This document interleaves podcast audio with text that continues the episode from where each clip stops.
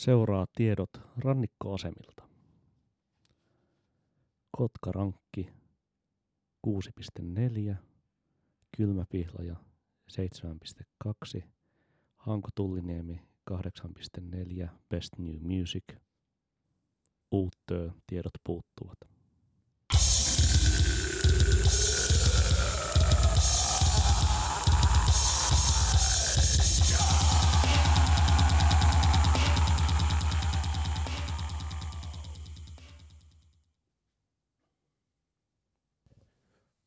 Mukavaa, mikä ikinä vuorokauden aika onkin, ja tervetuloa kuuntelemaan popmusiikkipodcast PS Tykitellään podcastia. Minä olen Oskari Onninen ja seurassani on täällä Niko Vartiainen. PS Tykitellään podcastista voit käydä peukuttelemassa Facebookissa tai sitä voit tilata iTunesissa tai Spotifyssa tai vastaavissa välineissä ja suosittelemme, että teette niin ja kerrotte kaikille läheisillenne, että he tekevät niin myös. Tervetuloa mukaan. Sepä mukavaa. Oskari, mitä ajattelit, mitä teit ensimmäisenä viime perjantaina, kun heräsit? Tein varmaan töitä aika aikaisesta aamusta. Kuinka nopeasti laitoit soimaan uuden Charlie's Angels-kappaleen? Laitoin sen soimaan ehkä vasta joskus myöhään iltapäivällä. Mutta katsoin kyllä, yleensä katson perjantai-öisin noin kello kolmea minuuttia yli 12 Spotifysta uutuuslistat, mutta tota, tämähän tuli muistaakseni vasta niin aamuyöstä sinne. Joo, taisi tulla joskus Suomen aikaan aamulla. Öö, mikä oli ensi reaktiosi tuohon kappaleeseen? No, että tämä on tämmöinen ihan hyvä. Ei silleen tuntunut elämää suuremmalta kappaleelta, mutta siitä kuului erinomaisen hyvin se, että kuka sen on kirjoittanut. Niin, siinähän sen kappaleen nimi on Don't Call Me Angel. Siinä on, sen on tuottanut kultasormi Max Martin ja siinä laulavat Ariana Grande, Miley Cyrus ja Lana Del Rey. Ja sen on kirjoittanut suomalainen Alma Sofia Miettinen. Torille vai kuinka?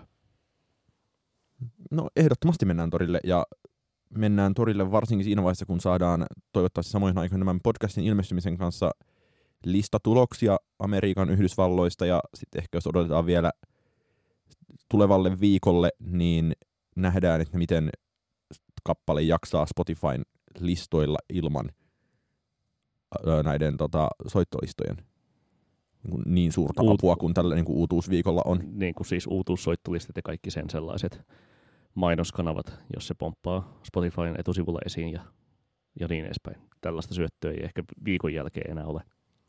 On varmasti jonkinlainen, mutta ei nyt ihan tällaista.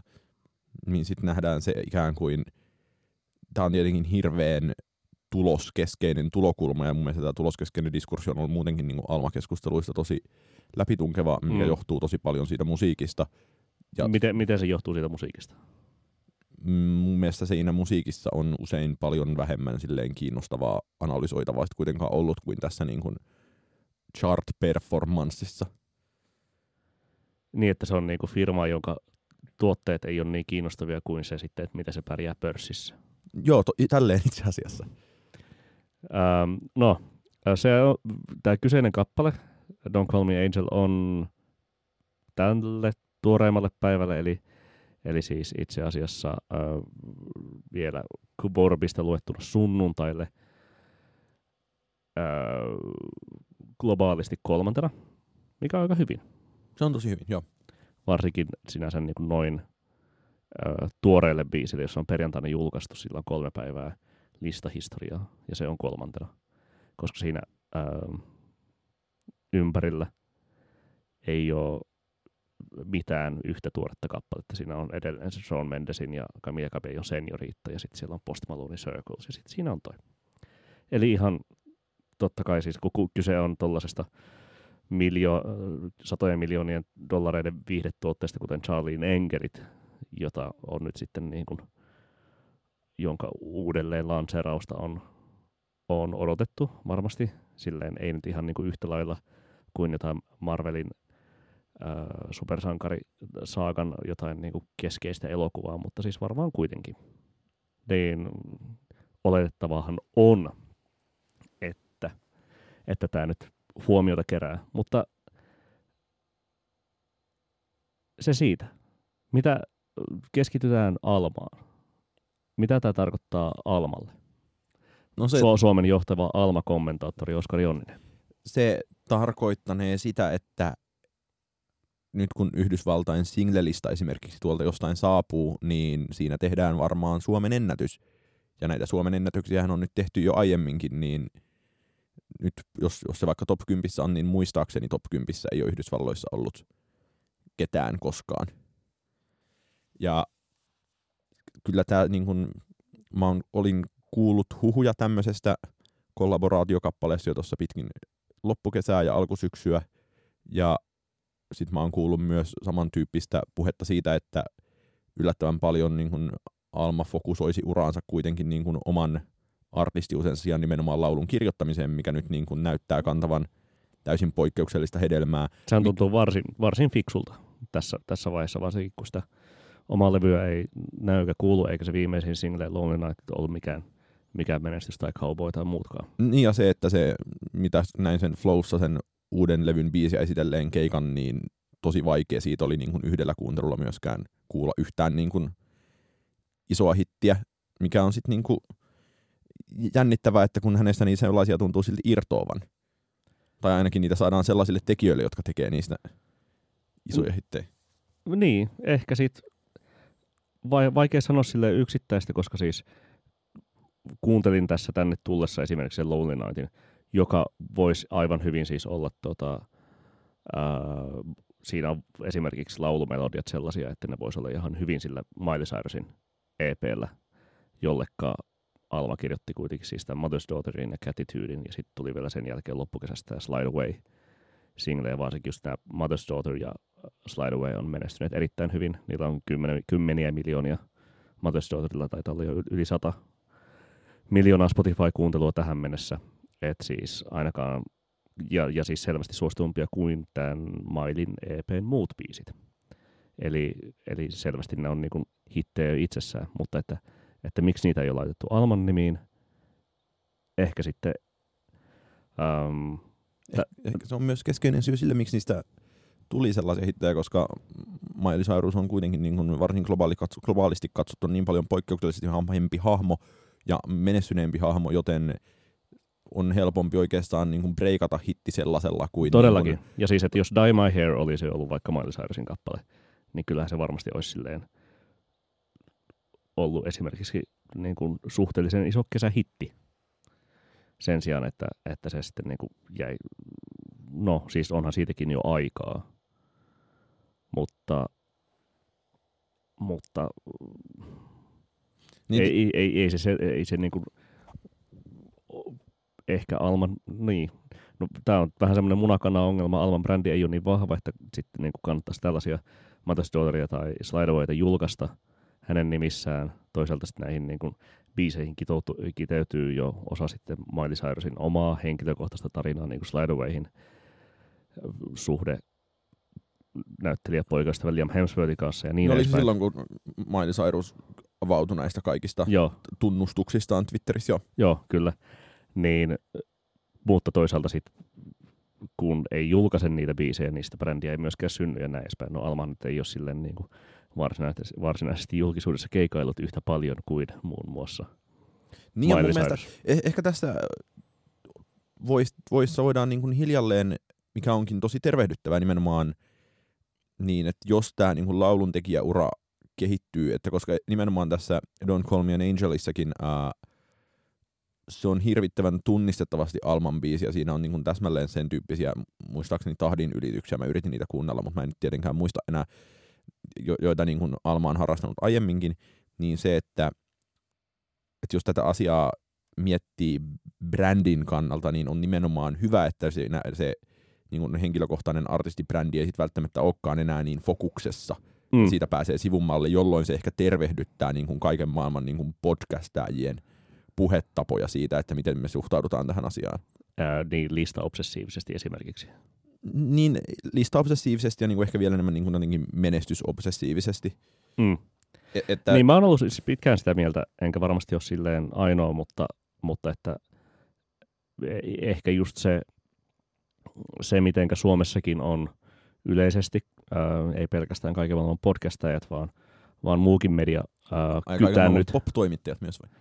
Niin, kaiken maailman pop-toimittajat kytänneet, että, että no milloin tulee Alman levyjä, että miten ne uudet biisit pärjää ja näin edespäin. Nyt niin kun tästä tu- tulee uusi Nokia ja torille mennään ja niin edespäin. Ja sitten jos uusi biisi ei menestykään, niin sitten se on taas niin kuin takin kääntöä ja, ja tuota, tuota, että, Floppaamista. Niin, floppaamista. Mutta että pitkään olen ollut sitä mieltä, että, että Almalle sopiva liike ura, uran kannalta olisi just tällainen niin kuin tuubeluumainen meininki, että, että niin kuin julkaisee levyn aina tai biisin silloin ja joskus tällöin, mutta, mutta niin kuin se iso fokus on nimenomaan tässä laulukirjoittamisessa. Ja onhan tämä Miley Cyrus yhteistyö ollut ihan niin kuin onnenpotku. Niin ja nythän vielä se, että tuuveluumaisesti on Max Martin yhteistyö tehty jo. Mm. Myös.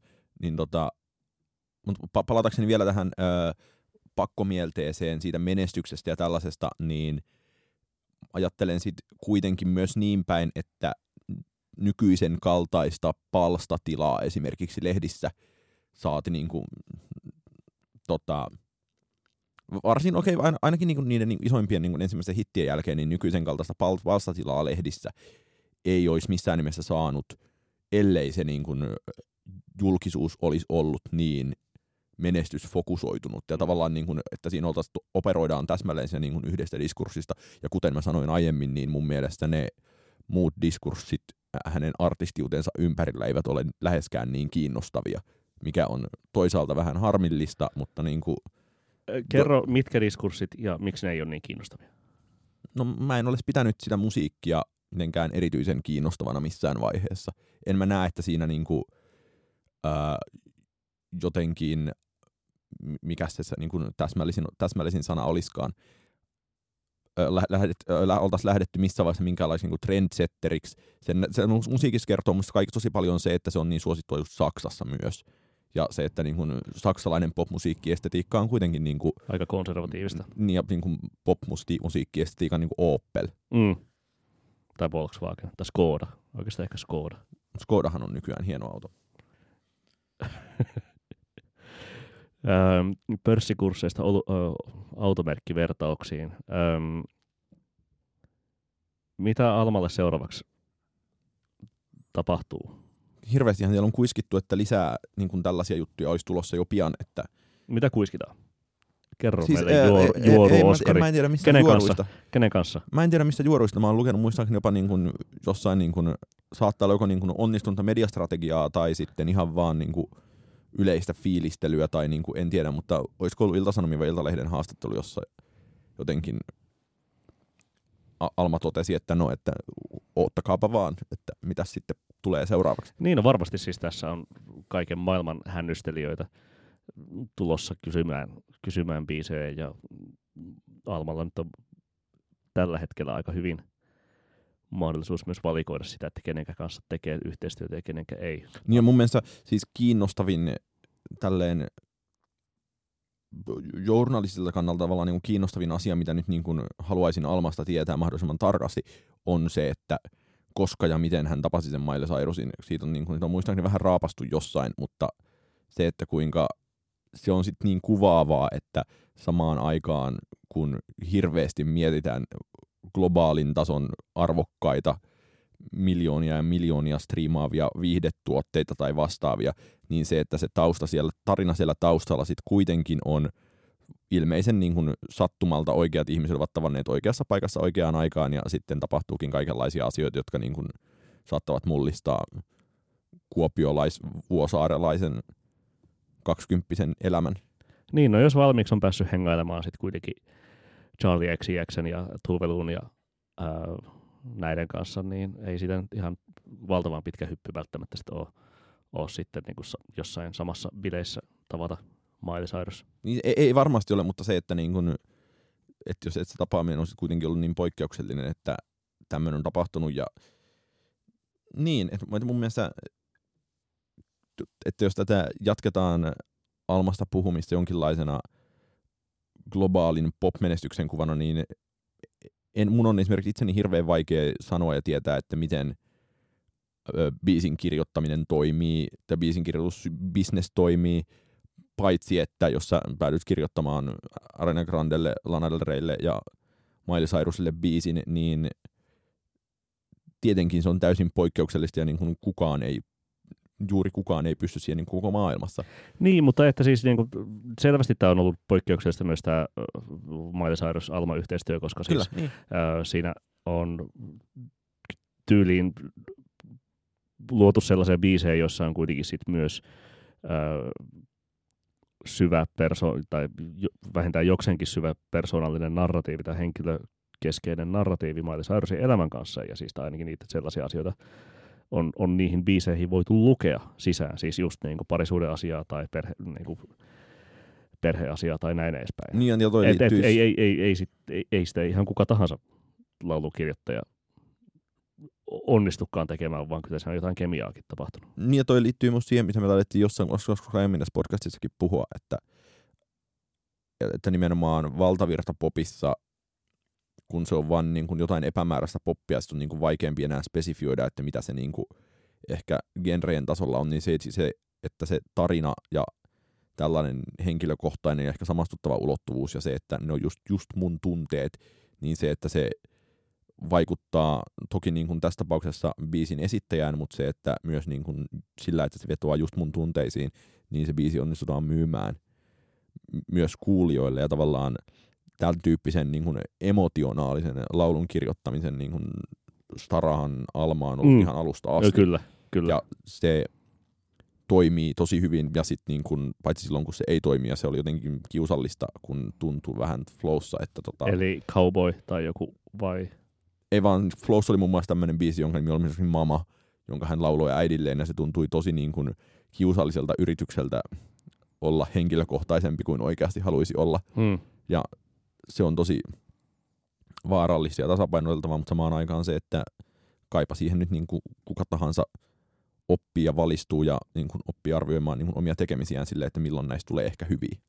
Instagra- Instagramin perusteellahan on myös kyttäilty sitä, että, että ketkä tässä nyt sitten niin kuin Alman seurueessa tai sitten kenties kommenteissa on, ja joskus tuossa alkuvuodesta tai keväällähän oli tuota, niin kuin suomalaisissa lehdissäkin otsikoita siitä, kuinka Lindsay Lohan kävi tuota kommentoimassa ja tykkäilemässä Alman, Alman kuvia ja tyyliin kirjoittelemassa sitä I love your songs ja näin edespäin. Ja Lindsay Lohanillakinhan on tuota maineikas musiikkiura takana, ja joista tuota ka- ensimmäinen studioalbumi näistä kahdesta nousi jopa äh, Billboardin listan äh, neljänneksi aikoinaan, ja tämähän tuota, on sitten vaan lisännyt tällaisia niin kuin teoretisointeja, että siellä se Lindsay nyt yrittää tuota, tehdä saada jonkinlaista paluuta aikaan ja, ja ratsastaa nyt sitten niin kuin, tai vokotella, että Alma tekisi hänelle biisejä, mutta ehkä tämä nyt ei ole sellainen juna, johon No, hänen mä en muista lähteä. Lindsay Lohanin musiikkiuraa, muistan sen sijaan vain Paris Hiltonin ihanan Stars Are Blind-kappaleen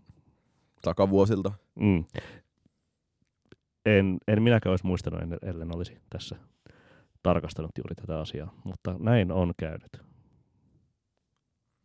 Musta on myös ehkä huomionarvoista pohtia sitä, että kun just niin Charlie XCX ja Tuvelu ja tota, niin no, Char- Charles Larsonkin taitaa olla, että kun heistä on tullut kaikista tämmöisiä nimenomaan hybridiartisteja, jotka ovat ikään kuin popin monitoimijoita, että samaan aikaan ollaan omalla naamalla läsnä ja samaan aikaan tehdään muille biisejä ja se, että, että varsinkin Charlie XCXissä se korostuu, miten hän tekee jättiläismäisiä biisejä niin kuin muille. Mm. Ollut esimerkiksi kirjoittamassa nimenomaan Sean Mendesin ja Camilla Cabellon sen jo riittää, jonka jälkeen se mahdollistaa itselle sellaisen niin kuin, ikään kuin... Auteur-aseman. Niin, ja, tai semmoisen, että sitten pystyy ottamaan ihan erilaisia vaikka tuotannollisia riskejä tai operoimaan tarkoituksella niin kuin mainstreamissa kiinni, mutta sen vähän väärällä puolella. Mm. Ja mun mielestä se on tosi... On riittävästi sellaista fuck you-rahaa, että sitten voi har- harjoittaa jonkinlaisen vanity-projektiinkin sitten siinä. Niin, no tällehän kaikki vanhan ajan rocktähdet on aina tehneet. Niin.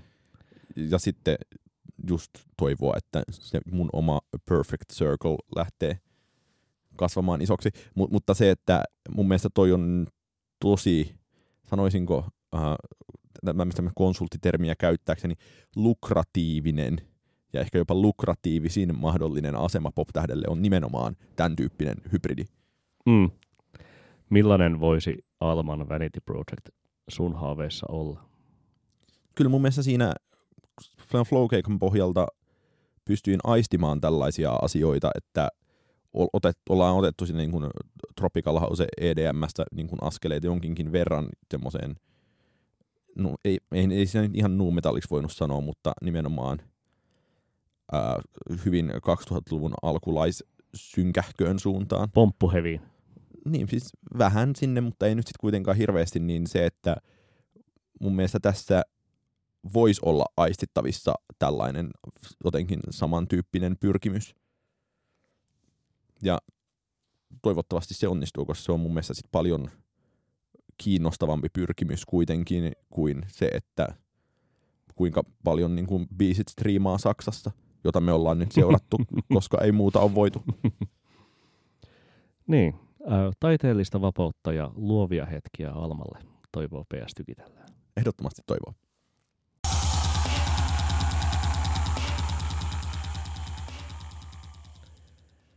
Hyvä. Mennään toiseen aiheeseen. Mites listat? Kiinnostaako? Mitä mieltä listoista, Oskari Onninen? Muinaista viisautta kaukaisista kolkista.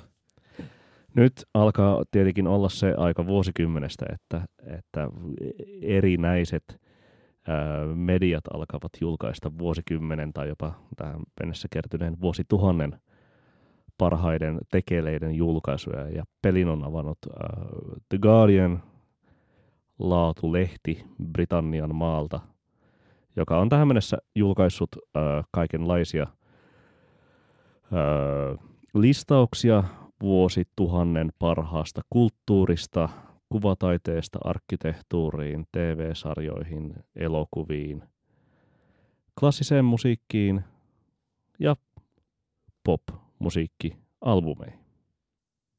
Ja jostain käsittämättömästä syystä Guardianin mielestä parasta popmusiikkia tällä vuosikymmenellä on äärimmäisen... Ää, seis... vuosi, vuosituhannella. Vuosituhannella. Tällä ja viime vuosikymmenellä on 70-lukulainen retro soul. The Guardian laittoi ykköseksi vuosituhannen parhaat musiikkialbumit listallaan. Yllätys, yllätys, Amy Winehousein Back to Blackin, ää, joka on aika tylsä valinta. Tai siis, tai periaatteessa yllättävä. Eli kun se samaan aikaan se ei ole yhtään yllättävä, se niin, on siis täysin per, sellainen. Per, periaatteessa... NMEkin olisi varmaan laittanut. Niin, se on vähän epä, ja mojo. epäkiinnostava, epäkiinnostava valinta. Ja se, mun mielestä siihen kiteytyy tosi paljon siitä listasta, että kun mä tutkailin sitä listaa, että kakkoseksi on laitettu uh, The Strokes in Is This It, jota todetaan silleen, että kun brittipoppi väljähtyy jonnekin makuuhuoneen hissutteluksi, niin The Strokes piti rockia elossa, eli ikään kuin The Strokes piti niin kuin brittipoppia elossa, eli The Strokes piti jotenkin niin kuin Rock and roll musiikkia hartioillaan. Niin, ja semmoisen niin kuin britannialaiset urpot rockin maailmassa tyyppistä kulttuuria elossa, jolloin tämäkin oli hyvin niin kuin tällainen maakohtainen valinta, ja sitten että sinne top 10 on onnistuttu tunkemaan niin kuin Dizzy Rascalia, ja The Streets on tietenkin myös, ja Arctic Monkeys on tietenkin myös. No ne ovat mun mielestä paljon jopa perustelumpia. Niin mulle, musta jotenkin tuntui tosi kivuliaalta tuota listaa lukiessa todeta, että ai tässäks tää tämän vuosi tuhannen brittiläinen musiikki on tosiasiassa ollut. Toki niin kuin Block Party ei muistaakseni ollut listalla. Ei ollut, eikä ollut Franz Ferdinandin debyyttikään. Et, et mitä sä niinku ajattelet siitä, että onko niin, sun mielestä mielekästä tällä tavoin painottaa listoja? En mä usko, että tässä olisi niinku hullusti ollut mikään painotuskysymys. Se on vaan kysymys ollut ni- siitä äänestäjäkunnasta, joka siis tuollaisen tuota, äh, brittiläisen laatu sanomalehden kirjoittajakunnan olettaen voi kuitenkin painottua sit sellaiseen niin kuin jo suurin piirtein 40-55-vuotiaaseen enemmistö miehiä, enemmistö ähm, valkoihoisia, jotka on kuitenkin riittävän woke, että laitetaanpa tonne nyt silleen riittävästi myös naisia ja ähm, afrikkalaista musiikkia, että ollaan sitten niin kuin globaaleja näissä pyrkimyksissämme, koska Guardianhan, kuten tiedämme ja täällä Suomessakin siitä keskustelemme, on globaali lehti. Mutta sitten sieltä ää, mielikuvitus ei ole kuitenkaan riittänyt sen pidemmälle kuin laittamaan vu- kahdeksi vuosituhannen parhaaksi levyksi ää, rockmusiikin uudelleen keksineet rikkaat nuorukaiset New Yorkista sekä sitten tuota... Londreesista. Ähm, soul retro revival laulajattaren viimeiseksi jääneen albumin. Ja siellä oli kaikenlaisia hassutuksia siellä listalla, kun niinku, kuten äh, Primal Screaming Exterminator, joka on tosi hyvä levy, mutta musta on jännittävä ajatus, että se olisi jotenkin tämän vuosituhannen musiikille leimallinen. Mutta onhan se siis ollut kyllä niin kuin kaikenlaisilla listoilla viime vuosikymmenen lopulla esimerkiksi myös. Mutta ehkä siitäkin levystä on aika ehkä vähän jättänyt. Ja mun mielestä mukavaa. Tai, tai kuten tässä vaikka vuosi sitten puhuttiin siitä Pitchforkin 80-luvun listasta, niin ainahan ne on siis niin kuin aikansa kuvia ne listat. Mm. Ähm, Mutta sitten niin kuin, no okei, siis tässähän ei ole jo sellaisia niin kuin, hullutuksia, kuten äh, Libertinesiä tai tuota Blockpartyä tai sen sellaista, vaan ne kaikki on taidettu varmaan kuitata tuolla pelkällä Strokesilla ja Arctic Monkeysilla, että, että ne riittää, eikä noin nyt varsinaisesti tuosta kentästä puhuessa olekaan ihan niitä huonoimpia valintoja.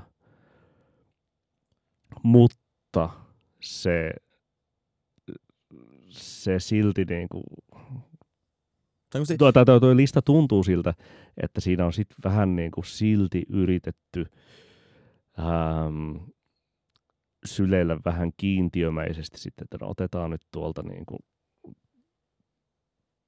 toi, toi Primal Scream nyt ehkä, ehkä sitten kuitenkin mukaan, koska se sitten on joko jonkun, jonkun ty, yhden tyypin mielestä niin hyvä tai sitten siinä on, se täyttää jonkun tietynlaisen electro-rock-lokeron, joka vaan piti saada täytettyä. Missään siellä ei kerrottu, että siinä oli 45 kirjoittajaa äänestämässä, mutta missään kohdassa ei muistaakseni kerrottu, että onko niin kuin pohjalta, pohjautuuko tämä suoraan äänestykseen, vai onko sitä painotettu jollain tavoin. Ei, eihän näissä ikinä kerrota. Mm, mutta tota, musta nimenomaan se oli jännittävää, että, että kun tietenkin aina kaikkia tällaisia painotuksia on, niin se, että ö, tässä se painotus oli hyvin sellainen, joka maistuu siltä niin kuin postiluukusta kol- muovipapereissa kolahtaneelta NME-lehdeltä, kun sitä alkaa niin kuin syödä nälkäänsä, kun on opiskelija. Ja... Niin, tai ehkä jopa sitten joltain niin kuin, tuota, lehden, tai siis joku tämmöinen postimyyntikuvasto, että tässä sinulle Fatserin parhaat suosikit 2000-2019. Niin, ja sitten sit tästä tullaan siihen, että tietenkin kaikista tulevista listoista löytyy varmasti niin kuin omat hyvinkin mediakohtaiset painotuksensa. Ja et, et, mä en tiedä tunnenko mä oikein, onko tämä mun tunne millään lailla hyväksyttävä, kun esimerkiksi tämän niin kuin Guardianin listan nimenomaan tämä niin kuin brittipainotus ja nimenomaan toi vielä niin kuin brittiperusteltu retrokärki, niin tuntuu jotenkin tosi inhalta. Niin, siis ottaen, just Väärin hu- äänestetty. ottaen ehkä just huomioon sen, että sit siellä on kuitenkin siellä on neljä Kanye Westin levyä, joista My Beautiful Dark Twisted Fantasy on kolmantena. Siellä on äh, kolme Kendrick Lamarin levyä, joista The People Butterfly on nelosena. Siellä on näin niin kuin Top 22 Radioheadin, joista mielenkiintoista kyllä muistaakseni In Rainbows ylämpänä kuin Kid A. Kyllä, aivan, ja, aivan, aivan oikein. Ja top 21 on kaksi uh, PJ Harveyta. Uh, Frank Ocean on sijoilla 10 ja 12. D'Angelolla on kans kaksi levyä siellä listoilla on, on tuota sekä Voodoo että Black Messiah. Niin, eli. Ja, ja siis sille, että niin kuin onhan tässä, niin mutta tässä nimenomaan niin kuin, tässä on- näkyy äänestysmetodi läpi, koska Niin, ja on siis tässä- keskittynyt tä- kärkeen niin kuin useampia levyjä samoilta artisteilta. niin, että et ehkä periaatteessa niin kuin ei ole haluttu suututtaa varsinaisesti ketään, vaan sitten tehty tällainen laimeallista ja ää, britti yleisöä suosiaksemme, niin olemme valinneet sitten tämän Amy Winehouse. No siis, niin, puhutaanpa Amy Winehousein Black, Back to Blackista. Mitä sä tykkäät siitä levystä? Mä muistaakseni kuunnellut sen ehkä kaksikin kertaa vielä tällä vuosikymmenellä ja muistaakseni olen laittanut sille kolme tähteä systeemiin. Ja kyllähän niin kuin, mä muistan kun se tuli ja olihan se, ei se ollut mulle henkilökohtaisesti silloin iso juttu, mutta kyllä niin kuin tietenkin joku niin kuin Rehab tai Tears Try on Their Own on todella vastustamattomia biisejä, mutta se on kuitenkin niin kuin ensisijassa se oli ensisijassa nimenomaan niin kuin retromusiikkia sillä vastattiin johonkin niin kuin retromanian himoon ennen kuin, niin kuin retromania oli tarkemmin määritelty. Kyllä, siis tota, samaa mieltä noista kahdesta biisistä ja, ja You Know I'm No Good ja, ja näin edespäin siis. Mutta siis hyvin samaa mieltä myös siitä, siitä kolmesta tähdestä, että kuuntelin sen tuossa keväällä, toukokuussa viimeksi ja siis mm, et mä en niin kuin voi olla ajattelematta sitä, miten miten niin kuin, äh, kuoleman jälkeinen uudelleen tulkinta on vaikuttanut siihen levyn maineeseen. Siinä on, äh, siinä on hyviä pop-kappaleita, se ei ehkä albumina on välttämättä ihan niin kuin alusta loppuun asti niin kiinnostava, että se ei jaksaisi kuunnella, koska se on tosi sellaista kahvilamusaa sit myös paikoin. Se ilmestyy just sellaisessa niin kuin retro äh, 60s, 70s soul pop putkessa, missä siis niin kuin samassa niin kuin kahden, kolmen vuoden niin kuin jatkumossa ilmestyi ää, Pipettesin levy, ilmestyi Lucky Soulin The Great Unwanted, ää, ilmestyi toi, sitten tuli ähm, no sitten tuli Adelen debyytti. Ja sitten Amy Ja- Winehouse huipensi tämän konseptinsa oikeastaan kuolemalla just silloin ja niin kuin niin, ja, silleen si- ja sitten tuli, vielä- retrotyyliin. ja sit tuli vielä Duffy siihen päälle. Että Du- Duffi. Duffy, niin tuota...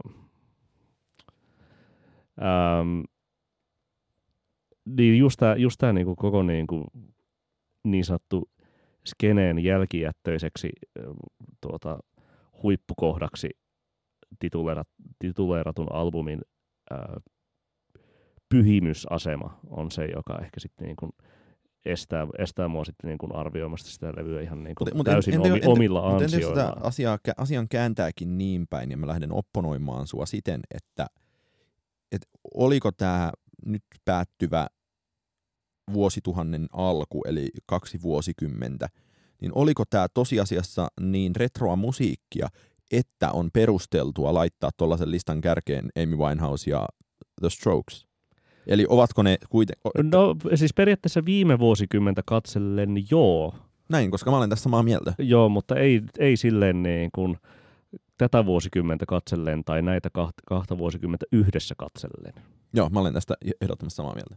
Et siis jos tässä nyt olisi vaikka tuosta niin top 20 halunnut sen jonkinlaisen niin kuin, ää, kiinnostavimman ja, ja statement-henkisen ää, valinnan tehdä, niin siinä olisi varmasti ollut vaikka se Blonde esimerkiksi, jonka he sijoittivat kymmenenneksi ää, Frank Oceanilta. Tai sitten vaikka just ää, no joku näistä kolmesta suuresta amerikkalaista nyky, nykymusiikin tähdestä eli, eli, ja, ja visionääristä, eli, eli Kanye West, Kendrick Lamar ja Frank Ocean. Ja, ja varmasti se oletus on myös se, että sitten kun Pitchfork tekee oman listansa tällä vuosi, tämän, tämän vuoden loppuun mennessä 2010-luvun Luulisi parasta tekevän. ju, ju, Niin. ju, julkaisuista, ää, niin joku näistä siellä kärjessä on. Mä pidän myös tätä ilmiselvänä. Mm. Ja Kenties Beyoncé, mutta ei välttämättä kuitenkaan ylitä ihan noita kolme. Niin. Mutta oishan se. Sie- mutta siellä ei niinku välttämättä ole sit kuitenkaan Amy Winehousea kärjessä saati niinku, No ne- Amy Winehouse ei tainnut tällä vuosikymmenellä julkaista albumeita. niin siis en tietenkin ei tällä vuosikymmenellä, mutta jos olisi tällä vastaavanlainen, niin se ei kyllä välttämättä olisi siellä niinku 20 vuoden listallakaan. Mutta tota, kuinkahan paljon meidän on kohtuullista tässä syksyn kuluessa arvioida näitä niin eri listausten painotuksia ja käydä näitä läpi. Ja, Ei, ei välttämättä ihan niin kuin jokaisen listauksen, mutta, mutta ehkä kursorisesti. Harva konna kursoroi niin kuin kunnon kursuroi.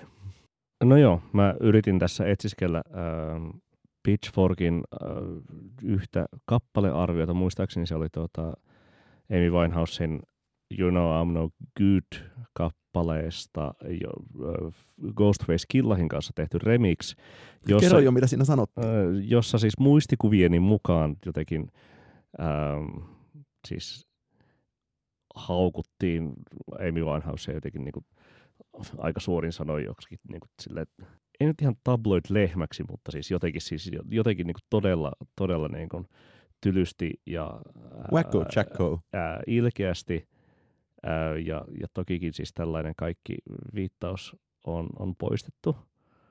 Öm, tai ainakaan sitä en, en kovinkaan helposti nyt tässä löytänyt edes internet-arkisto Wayback Machinein kautta, ää, joten siis löysin ainoastaan vaan tuota Winehousein ää, nimenomaan Back to Black-levyn originaaliarvion vuodelta 2007, joka siis niin kuin kiteyttää ää, kyseisen levyn Annin oikeastaan enemmän ää, Mark Ronsonin ja Deftonesin soundin, soundin sekä ää, Amy Winehousein lau, lauluäänen ää, kunnia kavalkadiksi, mutta, mutta sitten niin kuin biiseinä se ei ole niin kuin kovin paljon Allen ja pidemmälle. Lily Allen, joka, joka sitten puolestaan puuttuu tuolta. Ei puutu, on All Right Still siellä. Ai. Kyllä on sekin. No se, se ehkä kertoo aika paljon tästä listasta. Joo, se kertoo. Mennään suosituksiin. Mennään suosituksiin. Öm, Oskari, kerro mitä aiot suosittaa tällä viikolla. No mä aion suositella jo aiemmin arvioimaan ja nyt uudelleen soittoon ottamaani äh, Sandy Alex Jean levyä House of Sugar. Kuunt- kuuntelin sen tänään. Kuulosti joltain Kurt Willen ja The Shinsin välimaastolta. Mä kuuntelin sen eilen ehkä kolme kertaa ja mä en oo silleen, tai siinä on, siinä on ollut jotain sillä tavalla niin kuin kutkuttavasti upottavaa, että mä ikään kuin kuulen sen jotenkin muo, tosi muotojen kautta. Ja se tuntuu jotenkin tosi niin kuin muotolähtöiseltä musiikilta, jopa niin kuin elektronisen musiikin muotoa yhdistettynä indie, indie popin ja jopa niin kuin alt countryn estetiikkaan, niin se on, ollut tosi miellyttävä levy kuunnella nimenomaan useita kertoja putkeen, mikä on mulle tosi harvinaista. Ja Se on, se on hyvä se niin kuin vanha kunnon hoksaus siinä, että siinä lopus, loppuun on laitettu sitten live-versio, joka Mm. sitten niin kuin tuo oikein kivasti ää, sille studiosta ää, ihmisten ilmoille tämän ää, tunnelman, mikä siinä levyssä on.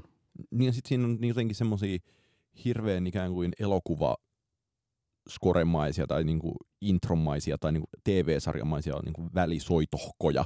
Tai että se on jotenkin hauska, kun ne tavallaan biisit on aika biisihköjä ja niinku mahdolliset niinku pienemmät biisit on sitten niinku aika välisoitohkoja. Niin si- siinä on jotain tosi vetoavaa tässä niinku laulun kirjoitusmuodossa. Niin sitä suosittelen. Sandy Alex Jean, House of Sugar. Muistammehan, että suosittelemme jo tuossa aiemmin tänä vuonna sitä ensi single Gretelia. Nyt koko levy on ilmestynyt. Öm, mä voisin suositella ainakin vanhaa musiikkia jälleen ö, japanilaiselta ö, tällaiselta blissful ö, poppis ähm, poppis yhtye kautta duo. Deep in the Poolilta on tuota, tuota, julkaistu aikanaan Music in Memory-levyyhtiön kautta muutama vuosi sitten uudelleen julkaistu On Retinae niminen single. Se on siis vuodelta 89 ja, ja se koko levykin on internetistä jostain löydettävissä, ää, mutta Spotifysta taitaa löytyä sen ainoastaan. Ju, juurikin tämä On Retinae sekä siis West version eli, eli englanniksi laulettu versio että sitten East version eli japaniksi laulettu versio. Sitä suosittelen tällainen kuulaisiin syyspäiviin. Ää, sellaista japanilaisella tyylitajulla tehtyä eteeristä pianovetoista popmusiikkia. Toisekseen ei malttanut olla suosittelematta toista. Tai en oikeastaan suosita mitään muuta. Mä suosittelen vaan tuota. Selvä. Kahden viikon päästä syksy on jo suunnattoman pimeä ja... Ehkä silloin on aika toolo jakson. Ehkä ei. Se on ehkä paras joululahja sitten kuulijoille lopulta, kun tuoli jakso tulee, jos tulee. Mutta pidetään jännityksessä. Sy- syksy tulee ja tuuli yltyy. Näihin kuviin, näihin tunnelmiin, PS. Tykitellään.